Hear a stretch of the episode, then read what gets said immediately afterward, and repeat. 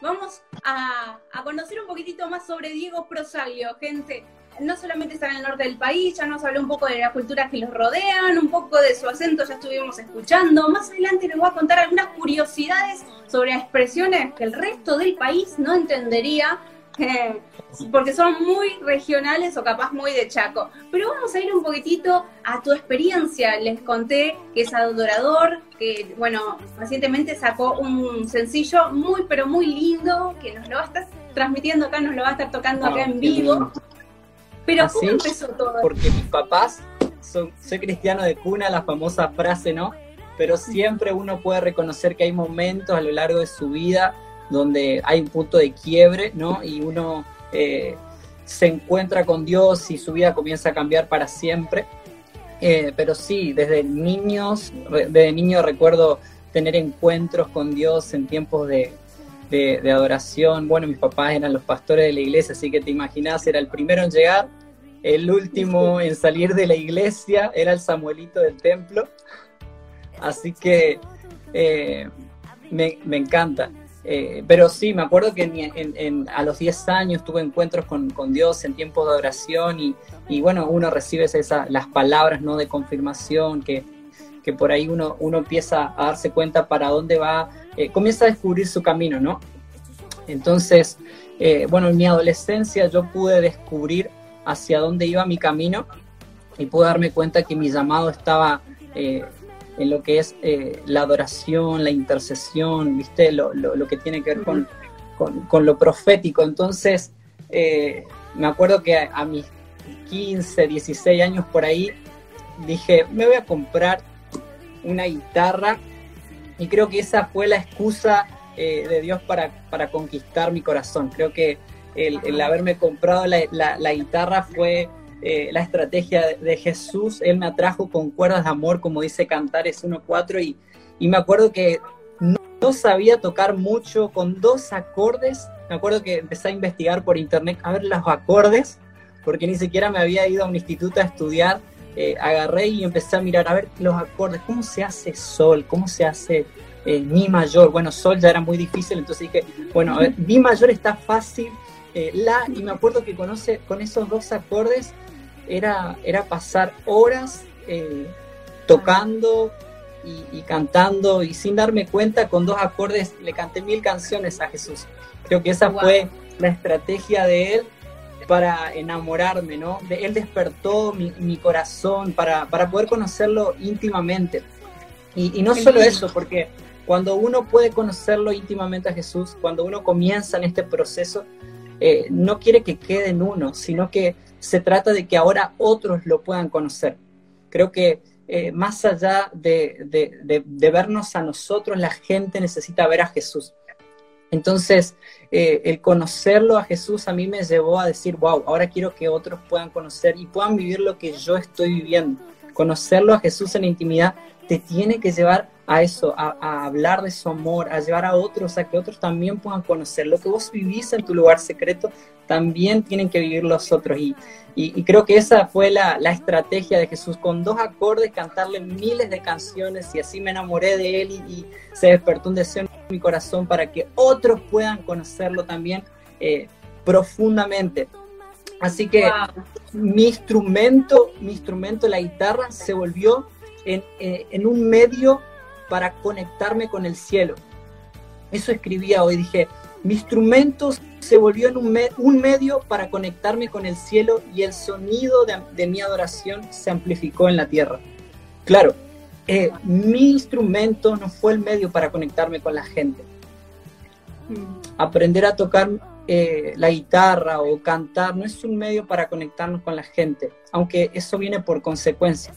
Eh, es para conectarnos con el cielo. Y cuando uno abre un corredor entre el cielo y la tierra, cuando uno comienza a adorar y contemplar al Rey de Reyes, Señor de Señores, lo que sucede es que eh, tu voz se amplifica en la tierra. Dios se encarga de, que llegue el momento oportuno para que tu voz se, se, comience a amplificar acá. ¡Wow! Absolutamente, absolutamente. Y bueno, y transmitís mucho esa pasión. Viste, cuando algo, algo uno le apasiona es imposible ocultarlo y lo transmitís. Y qué lindo mm. eso, ¿no? Y algo puntual que dijiste es totalmente. vos te conectás con el cielo, te conectás con Dios y después transmitís a otros, porque viste que dice la palabra, con eso que nos llenamos, es como una fuente que salpica a otros. Entonces, esa es la ampliación, la amplificación de nuestra voz para alcanzar la gente porque automáticamente fluye. Exactamente, no queda en el secreto. la intimidad siempre produce frutos.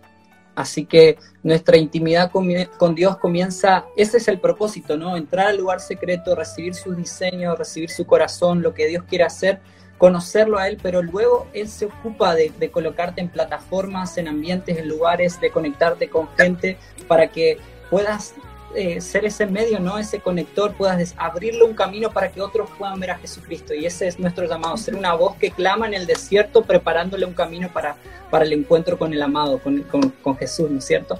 Así que, eh, nada, descubro eso, mi pasión por la adoración es conocerlo a Él y que a través de mi adoración pueda yo abrir un camino para que otros puedan encontrarse con el Rey de Gloria. Wow, wow, increíble, hermoso, la verdad, lo que nos estás contando. Y es así como vos decís, porque recientemente grabaste una canción y no fue algo que vos tuviste que buscar o decir, bueno, yo voy a grabar, voy a buscar un productor, sino que Dios fue abriendo las puertas a algo que Él ya te había dado, que era una canción. No sé si tenés la, guitarra cerca, pero me gustaría que nos contaras un poco acerca de esa canción y después queremos escucharla.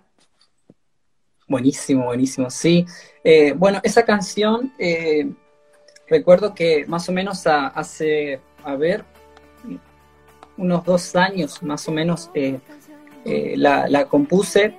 Eh, ¿Cómo surge? En mi corazón hace una pregunta y es, ¿cómo le digo a Jesús que, que Él es mi todo? ¿Cómo le digo a Jesús que Él es mi amado, que Él es mi mayor deseo?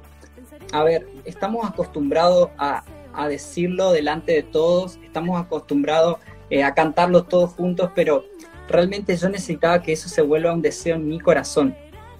¿sí?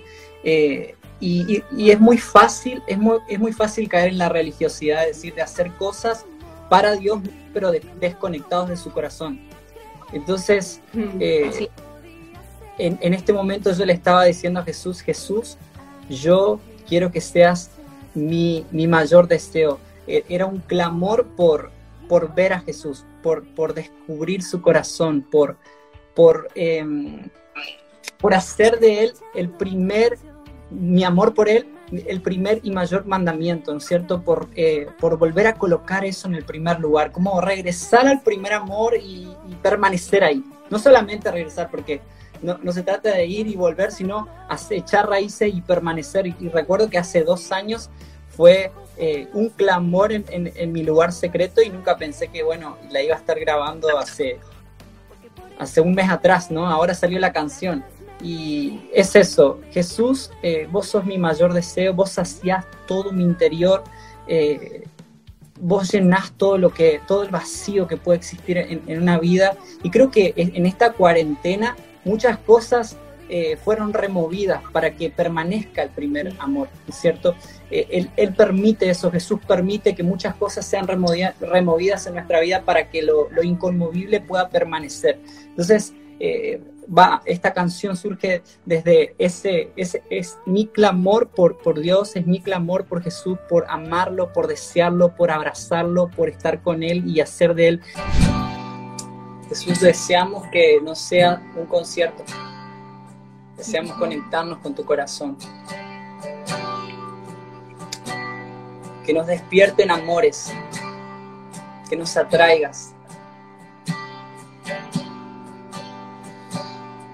Me escondiste en tu lugar secreto. Me apartaste del amor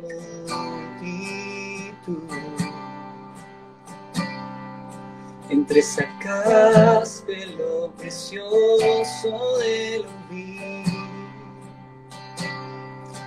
para ser tu voz en esta generación.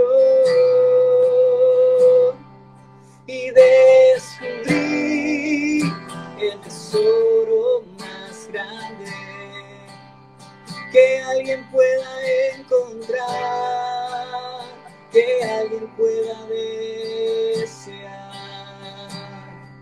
Y entendí que no hay bien fuera de ti, eres todo lo que quieres.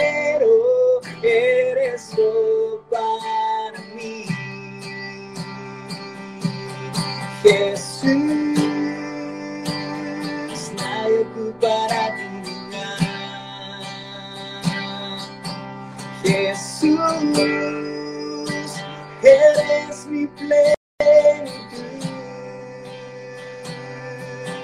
Jesús, solo Jesús, sacias mi interior.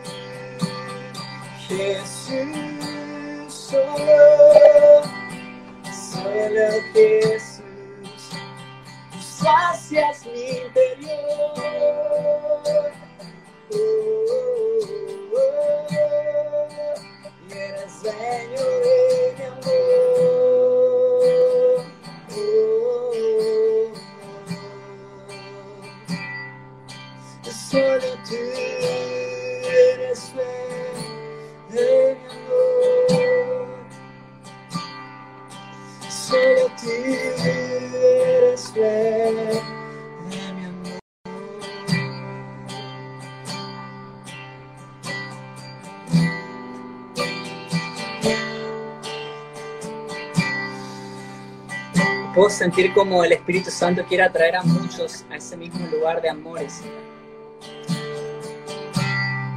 Él es tan creativo, Él es el mismo ayer, hoy y siempre, pero no hace lo mismo ayer, hoy y siempre. Y Él tiene muchas maneras de despertar nuestros corazones. A veces lo hace eh, con juicio, pero a veces lo, lo hace con amor. Creo que esa es la manera en la que Dios quiere despertar en este tiempo a su iglesia. Él quiere despertarte con palabras de amores. Así lo hizo con la amada en Cantar de los Cantares. Dice, eh, bésame con los besos de tu boca, porque tu amor es mejor que el vino. Cuando habla de los besos, está hablando de sus palabras. Una palabra que sale de la boca de Jesús tiene el poder de despertar a toda una generación. Tiene el poder de despertar el corazón más frío y más apático. Cuando Él nos besa, sus besos nos despiertan. Cuando Él suelta una palabra, son como caricias a nuestro corazón y tienen el poder de despertar nuestro espíritu. Y eso es lo que Dios hizo conmigo y creo que es lo que Dios quiere hacer con esta generación en este tiempo. Jesús. No hay como Jesús. Jesús. Creo que hoy en día se habla de mucho en las iglesias, en los templos, pero muy poco se pronuncia, se pronuncia el nombre de Jesús. Y necesitamos despertarnos, despertarnos a, un deseo por Jesús. ¿Cuánto de Jesús hay en tus palabras? Nos estamos despertando a, un, una mayor pasión por Jesús. Y creo que eh, este es el tiempo de que vuelvas a decir, eh, vos sos el tesoro más grande, Jesús. Vos sos el tesoro más grande. A veces lo decimos, sí, vos sos mi amado. Pero tiene que salir de lo profundo. Tiene que nacer desde lo más profundo. Jesús, no hay nadie como vos. Jesús, quiero regresar a ese lugar de intimidad, de pasión, de amores. Atraeme, clama por eso. Despertame, Jesús, te necesito. Y te puedo asegurar que tu vida va a cambiar, vas a ser tan apasionado por, por Jesús que vas a despertar a toda una generación. Uno que se despierta necesita a Dios para despertar a toda una ciudad. Wow. No... Nos pregunta Tati, ¿qué estilos musicales escuchás y qué te, inspira? Wow. Bueno, yo soy un poco raro con los estilos musicales. Eh, okay. Sí, eh, por ahí hay, un, hay un estilo que escucho mucho para mis tiempos de, meditación en la palabra, no sé si lo habrán escuchado alguna vez, pero se llama soaking. Eh, bueno, sí, bueno, me encanta eso, me llevan profundo, siento que puedo nadar en el corazón de Jesús cuando, cuando pongo ese estilo musical, puedo interceder. ¿Por qué? Porque eh, no me desconecto, no sé si a ustedes les pasa, pero eh, cuando escuchamos una canción eh, y, está, y está, está, sobre todo hay una letra ¿no? que te va guiando, eh, a veces estamos leyendo un versículo y como que uno se conecta con la canción y se va. Sí. A mí me pasa muy de seguido. Entonces descubrí en esto, soaking es un estilo musical de adoración. por ahí lo pueden buscar en en internet, en YouTube, van a encontrar mucha gente. Samuel Araujo es un chico de, Brasil, un amigo ahí que tremendo su soaking, lo que compone. La verdad que cuando lo pones ahí, te, vas al cielo. Agarramos la, la, palabra y comenzamos a poner estos soaking y, y bueno, uno puede cantar la palabra porque es tan hermoso poder cantar la palabra porque cuando uno lo hace con un espíritu de revelación y, de sabiduría, uno puede realmente eh, recibir ese, esa interacción con el espíritu. Una cosa es leer la palabra y otra cosa es que el espíritu te lea la palabra. Cuando oramos, cuando cantamos la palabra, es el Espíritu Santo leyéndonos a nosotros. Y ahí todo cobra sentido, es como entramos en, entramos en en, el fluir de este libro. Este libro se convierte eh, en algo hermoso cuando podemos lograr eso. Y creo que eh, eh, mi principal fuente de inspiración es la palabra, pero leerla con el Espíritu Santo. Me encanta el Salmo 56, 4, dice, en Dios alabaré su palabra. Creo que un adorador, todos somos adoradores porque la adoración es tu vida.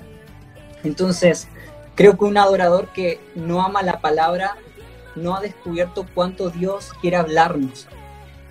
Porque cuántos saben que la manera de escuchar la voz de Dios es leyendo este libro. Es abriendo su palabra y decirle, y decirle al Espíritu Santo, Espíritu Santo, eh, quiero que me leas, quiero que me, que me enseñes, quiero que me inspires a entender este libro. ¿Quién inspiró este libro? El Espíritu Santo, ¿no?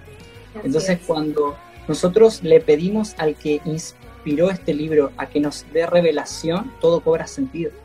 Entonces no leamos solo la palabra, porque cuando leemos solo no entendemos nada. Pero cuando la leemos con el Espíritu Santo, cuando el que inspiró, cuando la leemos con el que inspiró cada versículo de este libro, somos guiados a toda verdad y no somos confundidos. Misión, ¿qué estudiaste en Instituto Misión? Contame porque de ahí deriva una anécdota muy interesante que, también me contaste que cantaste una canción y que fue algo muy especial me gustaría que nos contaras eso. Va, es, eh, bueno, Instituto Misión es uno de los institutos que Dios usó en mi vida en, 2015. Fui a, Buenos Aires a entrenarme ministerialmente. Eh, también estudié en canción. Eh, otro instituto que Dios también utilizó para poder despertarme a la adoración pero recuerdo que en, mi 2015 hubo un, punto de quiebre también en, mi vida, fue ese famoso llamado dejarlo todo, dejar tu tierra, tu parentela, por ir a la tierra que, yo te mostraré, ¿no? Quizás muchos de los que están acá les pasó, quizás Dios los está incomodando en este tiempo eh, hacerlo, y la verdad que quiero animarte a que seas obediente cuando Dios te dice deja todo, deja tu tierra, tu parentela para ir a la tierra que yo te voy a mostrar. Puede ser misión, puede ser, no sé, Jucum, sea el ministerio que Dios quiere, el lugar que, Dios quiere utilizar o tu propia tierra para poder entrenarte. Eh, hacelo, obedecer su voz porque te puedo asegurar que tu vida nunca más va a ser la misma cuando obedeces a Dios, cuando finalmente lo que sucedió en el 2015 cuando cantamos esta canción en Israel era lo que Dios estaba haciendo en mi vida primeramente. Y cuando Dios eh, hace algo en lo, privado, luego lo expande en lo público, ¿no es cierto? Todo lo que Dios trabaja primeramente eh, en mi vida, en el secreto, luego eso hace como una repercusión eh, en lo público. Y recibimos autoridad de todo aquello que Dios primeramente restaura en nosotros, sana en nosotros, transforma en nosotros, libera en nosotros. Y recuerdo que Elías primeramente restauró el altar y luego el fuego de Dios cayó. No, primeramente nosotros, es nuestra tarea la de restaurar el altar, para que la gloria de Dios descienda en un lugar. Entonces, esta canción, eh, bueno, vengan a ver, se llama la canción, es el, llamado de Elías a los 450 falsos profetas de Baal, ¿no es cierto? Ellos estaban ahí, dice que adoraron todo el día y nada sucedió. Se cortaban, eh, bueno, tuvo una cantidad de expresiones, ahí lo pueden ver en Primera de Reyes 18, dice que Elías se burlaba de ellos, los desafió a ver si su Dios es el Dios verdadero, por qué eh, no hacen que el fuego descienda del cielo sobre el altar y consuma todo. ¿no? Dice que él se burlaba porque nada de eso sucedía. Durante todo el día estuvieron ahí llorándole a su Dios, cantándole a su Dios, haciendo un, papelón, ¿no? Em, Total.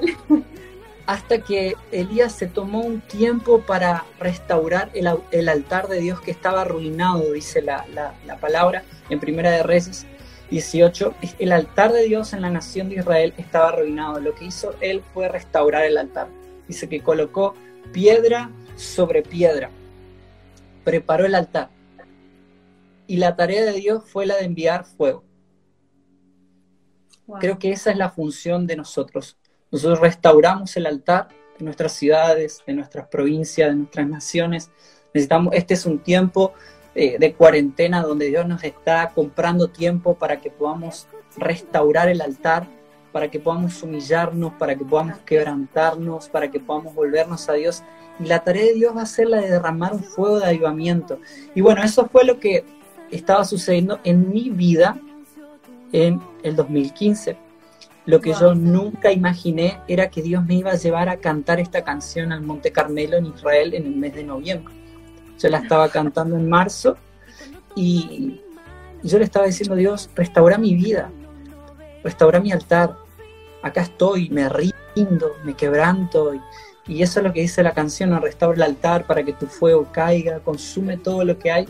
Y yo proféticamente estaba diciendo, y esta nación te adorará. No sabía lo que estaba cantando, obviamente. Era, era mi, mi, mi, oración a Dios y proféticamente estaba diciendo, vamos Dios, lo que vos haces en mi vida lo vas a hacer sobre toda esta generación. Y comencé a declarar eso. Entonces, bueno, fue muy loco poder ir, viajar a Israel, fuimos con eh, este ministerio, eh, misión a, levantar altares de adoración, de intercesión a cada lugar donde íbamos en Israel, íbamos y levantábamos un altar de, de adoración, de clamor, de intercesión, y nos tocó ir al lugar, al Monte Carmelo, el lugar mismo donde Elías elevó esa oración. Tremendo tremendo, ¿qué hago acá? Decía Mica, ¿qué estoy haciendo acá? Gente, yo decía eso, no puedo creer, no puedo creer que estoy en este lugar. Y, y entonces le digo al pastor, le digo, ¿será que podemos? Mira, yo te quiero contar algo que me pasó en marzo, hice esta canción, vamos a cantarla. No me dejó ni explicarle, vamos a cantarla, estamos en este lugar, vamos a declarar eso. Y bueno, la, la cuestión es que estábamos adorando, intercediendo y en un tiempo clave comenzamos a, cantar eso sobre una vista impresionante. Yo me imaginaba qué tremendo lo que estaba viendo Elías. Era hermoso. Wow. Eh, pero nada se comparaba a la gloria de Dios revelándose en ese lugar. Nada era más hermoso que su gloria descendiendo en ese lugar. Y mientras que estábamos cantando, mientras que estábamos intercediendo, derrama tu fuego y todos se postrarán derrama tu fuego y el altar arderá. Eh, se empezaron a acercar personas, porque la parte 3 dice algo como raro, ¿no? Dice, vengan a ver, aquí hay un altar de verdad. Vengan a ver, todo ya está preparado. Eso fue lo que Elías dijo. En español, la, canción, la estaban cantando en español. Sí, claro, y el musulmán Pero, eh, en árabe, no, no, sé cómo habrá entendido, nosotros lo estábamos llamando en el espíritu y estábamos diciendo, vengan a ver, vengan a ver. La cuestión es que mientras que estábamos adorando en ese lugar, esta persona queda impactada por la presencia de Dios, se arrodilla, se, postra, queda en ese lugar y el Espíritu Santo hizo su obra, le ministró en su idioma, le habló en su idioma, le predicó de Jesús en su idioma. después nosotros lo nos acercamos ahí para abrazarlo eh, y nada, simplemente poder ser las manos de Jesús, los, los brazos de Jesús porque no, no sabíamos cómo hablar con él, era un árabe, así que eh, tremendo. Dios hizo la obra y creo que eh, ahí despertó el Espíritu Santo eh, en mi corazón esta, esta pasión de restaurar altares. Así que bueno, eso es lo que dice la canción. Restaure el altar para que tu fuego caiga. Consume todo lo que hay y esta nación te adorará. Restaure el altar para que tu fuego caiga, consume todo lo que hay esta nación te adorará. Derrama tu fuego y todo se postrará. Derrama tu fuego y el altar arderá. Derrama tu fuego y todo se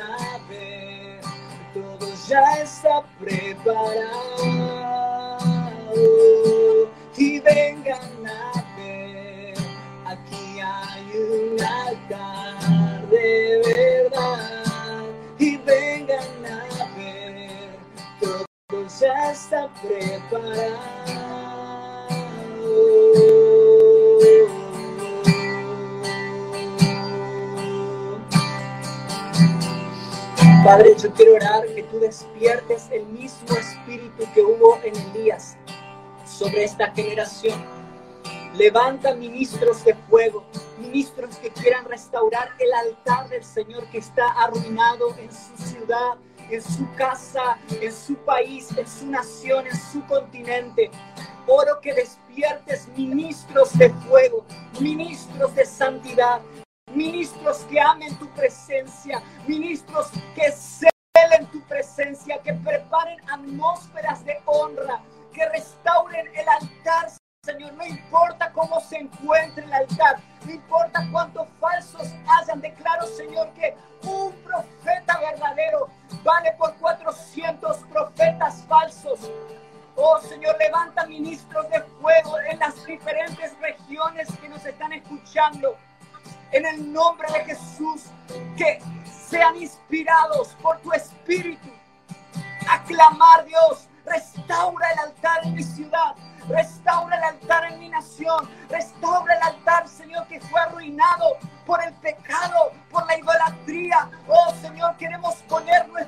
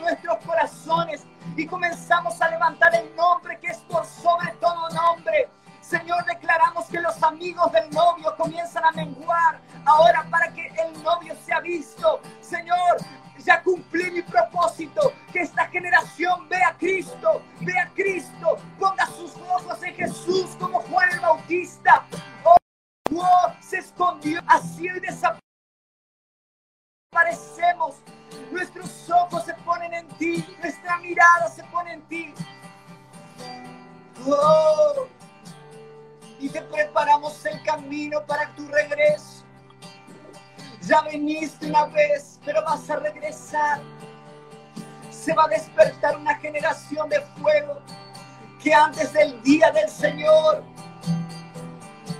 va a estar preparando el camino va a estar preparada con sus lámparas encendidas, lámparas ardiendo, lámparas de fuego. No va a escasear aceite en tu lámpara. Vas a estar ardiendo hasta el final. Declaro hijos de aceite en las naciones. Ministros, Señor, que van a tener sus lámparas encendidas. Que van a abastecer de aceite. Que van a ser inspiradores. Oh, que van a vertir sobre una generación lo que tú has puesto en ellos. En el nombre de Jesús. Levanta hijos de aceite en esta generación. Hijos de aceite que van a vertir su aceite sobre otros, que van a inspirar a otros a mirar a Jesús, a mirar al Cordero. Oh, tú eres santo, santo, santo, santo y santo. Eres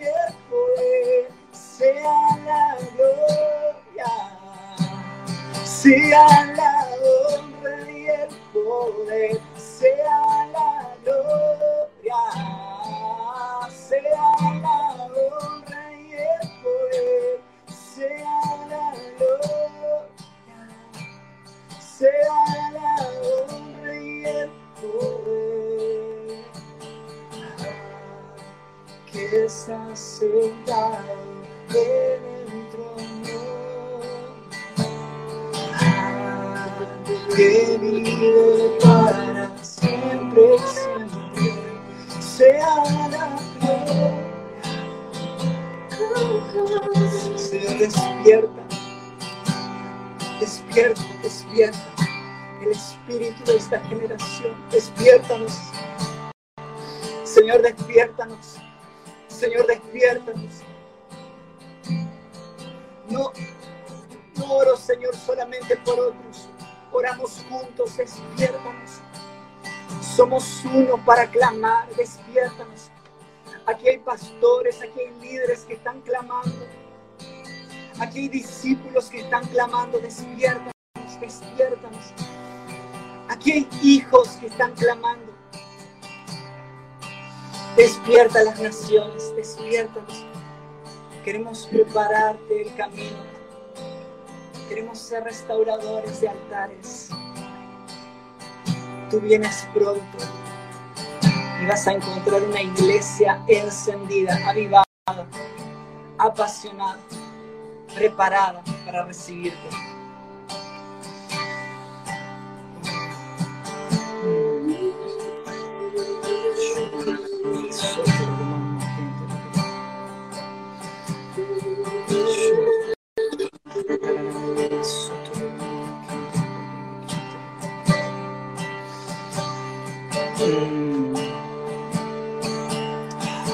Este mismo espíritu llega a tu hogar percibir que el espíritu está despertando corazones, se está avivando. Está despertando hogares. El mismo espíritu que puse en Elías habita en ti. Despierta, Elías, sal de la cueva. Sal de la cueva, sal de la cueva. No he terminado mi obra contigo. Oh, no he terminado mi obra contigo, dice el Señor. Oh, yo te estoy llamando. Oh,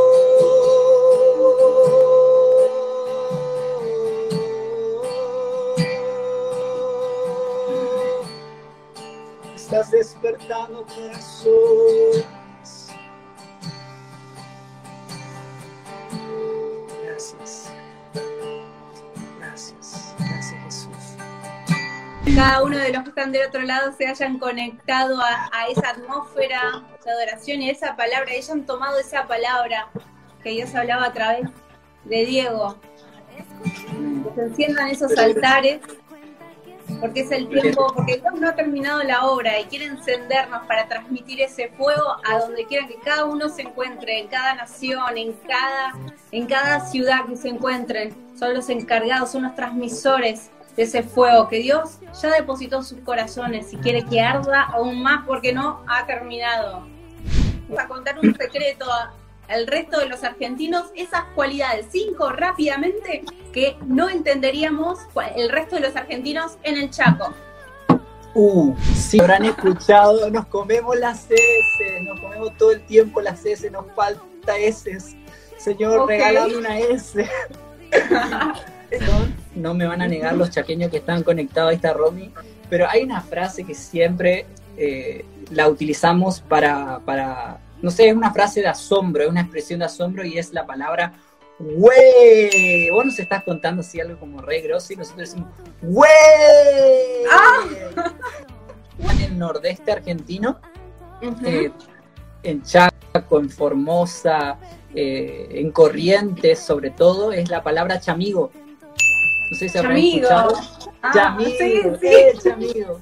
Es una palabra en realidad guaraní, ¿sí? Que significa Ah. es che amigo. Entonces está juntado, chamigo. Entonces vas a escuchar Ah. mucho, eh, chamigo, ¿qué estás haciendo? Eh, chamigo, tomamos uno. Bueno, esto nos mostramos, hay gente de, de Estados Unidos, no sé si conoce el famoso mate, Mate. es una infusión. Acá el chaqueño lo toma día y noche. Y noche. y día. Hasta que él venga. No, Ah. es, es un té, es